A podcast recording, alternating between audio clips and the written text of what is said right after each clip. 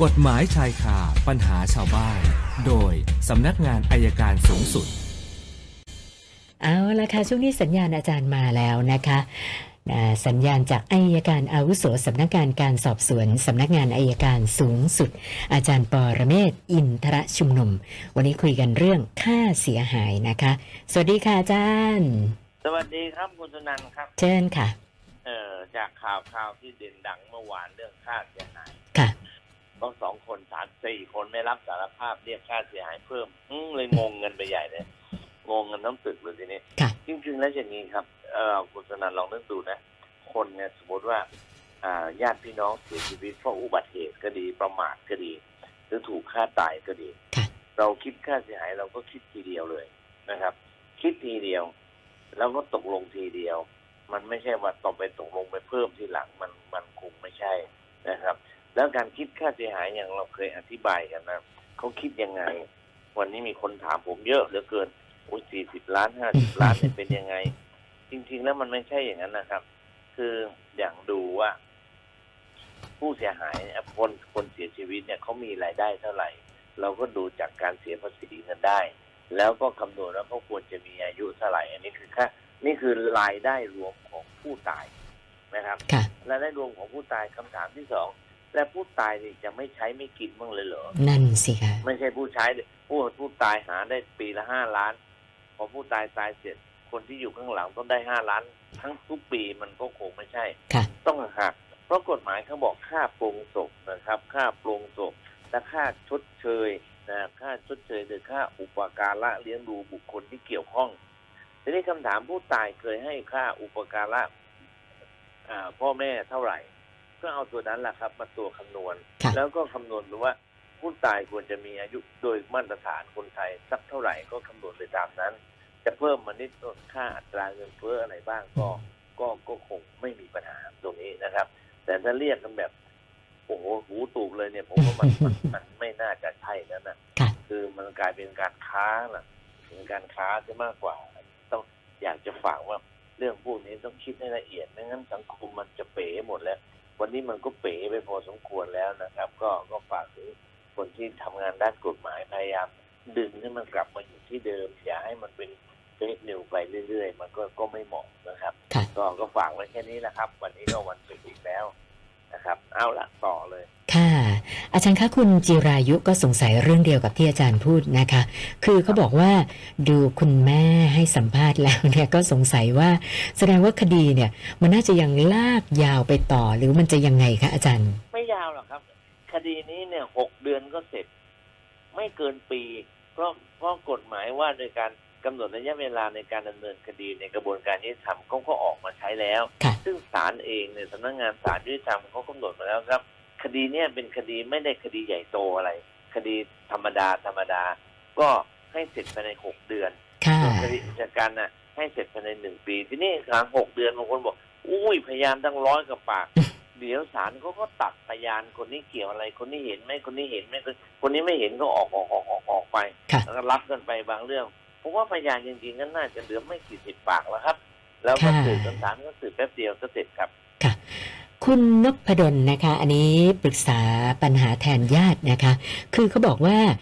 ญาติที่ต่างจังหวัดเนี่ยนะคะ โทรมาเล่าให้ฟังบอกว่าข้างบ้านเลยนะคะภรรยาเขาเสียชีวิต แล้วปรากฏว่าเขาไม่ได้ไปแจ้งใคร แล้วก็มีการเก็บศพเอาไว้ในบ้านนะคะ คือเขาบอกว่าเหตุการณ์เนี่ยมันผ่านมาก็ร่วมเดือน นะคะเพื่อนบ้านถึงจะได้รู้ว่าอ๋อภรรยาเขาเสียชีวิตไปแล้วนะคะ ซึ่งซึ่งก็มันก็สร้างความหวาดกลัวให้คนแถวนั้นนะนะคะเขาก็เลยสอบถามมาว่ากรณีแบบเนี้ยเราควรไปแจ้งใครหรือว่าดำเนินการยังไงดีคะอาจารย์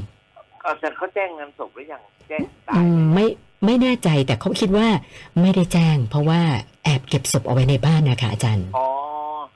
อำเภอครับอำเภอหรือเขตก่อนครับตำรวจค่ะก็ได้ครับ แจ้ง เพราะการตายต้องแจ้งภายในกี่วันนะผมจำไม่ผิดไม่เกินสิบห้าวันยี่สิบสี่ชั่วโมงยี่สิบสี่ต้องแจ้ชั่วโมงกนะตายอาจารย์ยี่ค่ะสิบสี่ชั่วโมงครับค่ะต้องแจ้งถ้าเขาไม่แจ้งก็ต้องไปแจ้งตรงนี้แหละครับ อื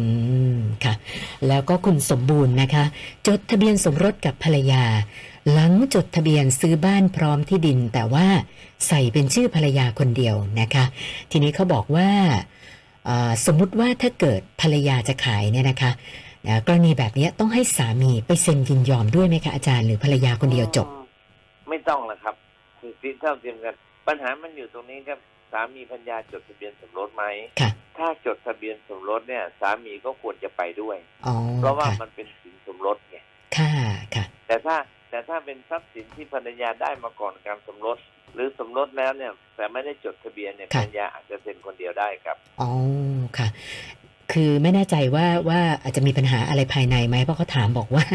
กรณีที่ภรรยาแอบไปขายที่ดินคนเดียวโดยไม่บอกสามีนะคะ สมมติเรามารู้ทีหลังเนี่ย สามารถฟ้องร้องเรียกส่วนของเราคืนอ่าได้ไหมคะอาจารย์ ตรงนี้ได้ครับ คือในกฎหมายแพ่งและพาณิชย์ว่าในครอบครัวเนี่ยทรัพย์สินใดที่มีชื่อนะซึ่งต้องลงชื่อแบบบ้านที่ดินอย่างเงี้ยลงชื่อฝ่ายเดียวอีกฝ่ายหนึ่งก็เป็นเจ้าของได้ด้วยครับเอาละทีนี้นั่นคือการจดทะเบียนสมรส แต่ถ้าไม่จดทะเบียนสมรสเนี่ยศาลฎีกาก็เคยวินิจฉัยเช่นเดียวกันว่ามื่อถึงไม่จดทะเบียนสมรสก็ทรัพย์สินที่มาหาได้ก็ต้องทำมาหาได้ร่วมกันในระหว่างที่อยู่กินฉันสามีภรรยาก็ต้องแบ่งครึ่งเช่นเดียวกันครับ ค่ะ ท่านต่อไปคุณยานพัฒน์นะคะ ขับรถช่วงกลางคืนนะคะ เหตุการณ์เกิดเมื่อวันศืนคือเขาบอกว่าลงอุโมงค์กรุงเทพกรีฑานะคะ แล้วปรากฏว่าจังหวะนั้นเนี่ย ปลั๊กไฟพัดลมดูดอากาศ มันหล่นลงมาค่ะอาจารย์ รถของคุณยานพัฒน์แล้วก็รถอื่นที่ตามหลังมานะก็ได้รับความเสียหายนะคะ มีการไปแจ้งความกับเจ้าหน้าที่ตำรวจ เรียบร้อย แต่เขาอยากจะทราบว่า คือเขาไปหาข้อมูลมาแล้วว่าอุโมงค์ที่ว่าเนี้ยเป็นความรับผิดชอบของกทม ก็เลยครับสงสัยว่าการเรียกร้องค่าเสียหายเนี่ยเอ่อหมายถึงว่าเราต้องไปติดต่อดำเนินการกับกทม หรือว่าแจ้งความแล้วก็ปล่อยเจ้าหน้าที่ตำรวจทำคะอาจารย์อ๋อ ถ้าเรื่องค่าเสียหายเนี่ยต้องติดต่อกทมครับค่ะแจ้งความไม่เป็นหลักฐานก็เป็นพยานชิ้นหนึ่งว่าค่ะเราได้รับความเสียหายจากปลั๊กไฟที่ว่าหลุดลงมาอืมทีนี้กทมเองก็มีหน้าที่ต้องดูแลสาธารณูปโภคให้อยู่ในสภาพที่ใช้งานได้นะค่ะครับจะบอกว่ามันเป็นอุบัติเหตุมันเป็นเหตุภัยพิบัติมันไม่ใช่ครับ ก็ค่ะต้องร่วมรับผิดครับ ค่ะ เพราะฉะนั้นเอาใบแจ้งความหลักฐานอะไรไปติดต่อขอกทมกทมชดใช้เลยครับใช่ไหมคะครับผมค่ะ ท่านต่อไปคุณวิรดานะคะ บอกว่า เกิดเหตุการณ์ทำร้ายร่างกายแต่ว่าผิดตัวค่ะอาจารย์ แล้วก็เอ่อตอนที่มาทำร้ายร่างกายเนี่ยนะคะ โพสต์ลงโซเชียลอีกต่างหากเขาบอกว่าเอ่อผู้เสียหายเนี่ยคือได้รับความเสียหายทั้งร่างกายและจิตใจ ก็เลยครับสอบถามมาว่านะถ้าจะไปแจ้งความดำเนินคดี สามารถฟ้องร้องเรียกค่าเสียหายที่มันเกิดขึ้นกับด้านจิตใจที่ไปโพสต์ลงโซเชียลได้ด้วยไหมคะ ได้อยู่แล้วครับยังไงก็ได้ คืออะไรที่เป็นการละเมิดสิทธิ์ของเราเนี่ยมันย่อมเรียกค่าเสียหายได้ค่ะเพียงแต่เราไปสับสนกันนิดนึงว่า คดีอาญาแต่จริงๆไอ้การละเมิดสิทธิ์มันเป็นเรื่องคดีแพ่งอ่าแพ่งมันก็เรียกได้ตลอดครับ ค่ะคุณสมพงศ์มีจดหมายน้อยจากสำนักงานตำรวจแห่งชาติมาที่บ้านนะคะ เขาบอกว่าเป็นข้อหาขับรถเร็วเกินกว่าที่กฎหมายกำหนด ซึ่งครับรายละเอียดของรถไม่ได้ตรงกับรถที่เขาครอบครองนะคะ แล้วก็ช่วงเวลาที่ว่าเนี้ยเขาบอกว่าเขาก็ไม่ได้ไปบริเวณนั้น ก็เลยอยากจะทราบว่ากรณีแบบเนี้ยเขาต้องดำเนินการอะไรไหมคะอาจารย์คำถามก่อนแล้วทะเบียนรถตรงกันไหมอืม อันนี้ไม่ได้บอกด้วยนะคะเออถ้า คือถ้าถามถามว่ารถคันนั้นเป็นชื่อเราหรือเปล่าอันนี้ค่ะหนึ่งก่อนนะครับค่ะแต่ถ้ารถคันนั้นเป็นชื่อเรา แล้วก็ทะเบียนตรงกันมันต้องมีภาพถ่ายมา ถ้าเป็นรถของเรารถแบบรุ่นเดียวกับเราแล้วเราไม่ได้ไปเราไม่ได้ขับ ก็ไปพบตำรวจแล้วบอกว่าไม่ใช่เราค่ะนะครับนะแล้วก็ท่านสุดท้ายกับอาจารย์บอกว่าเอ่อคนในหมู่บ้านเนี่ยเลี้ยงสัตว์ ซึ่งเอ่อเป็นสัตว์ดุร้ายอันตราย อันนี้ตัวอะไรไม่ได้บอกนะคะ ก็บอกว่าครับนะคือ มีบางครั้งมันหลุดออกมาชาวบ้านหวาดผวานะคะ อยากจะทราบว่ากรณีแบบเนี้ย เราต้องไปแจ้งหน่วยไหนเข้ามาตรวจสอบดำเนินการคะอาจารย์สัตว์สัตว์มันต้องดูอีกฮะว่าเป็นสัตว์ตัเลี้วยงอะไรธรรมดาใช่ไหมแล้วแบบถ้าถ้าเป็นสัตว์เลี้ยงพวกหมูพวกแมวพวกไก่ค่ะพวกนี้อาจจะเป็นปศุสัตว์ค่ะแต่ถ้าเป็นแบบสิงโต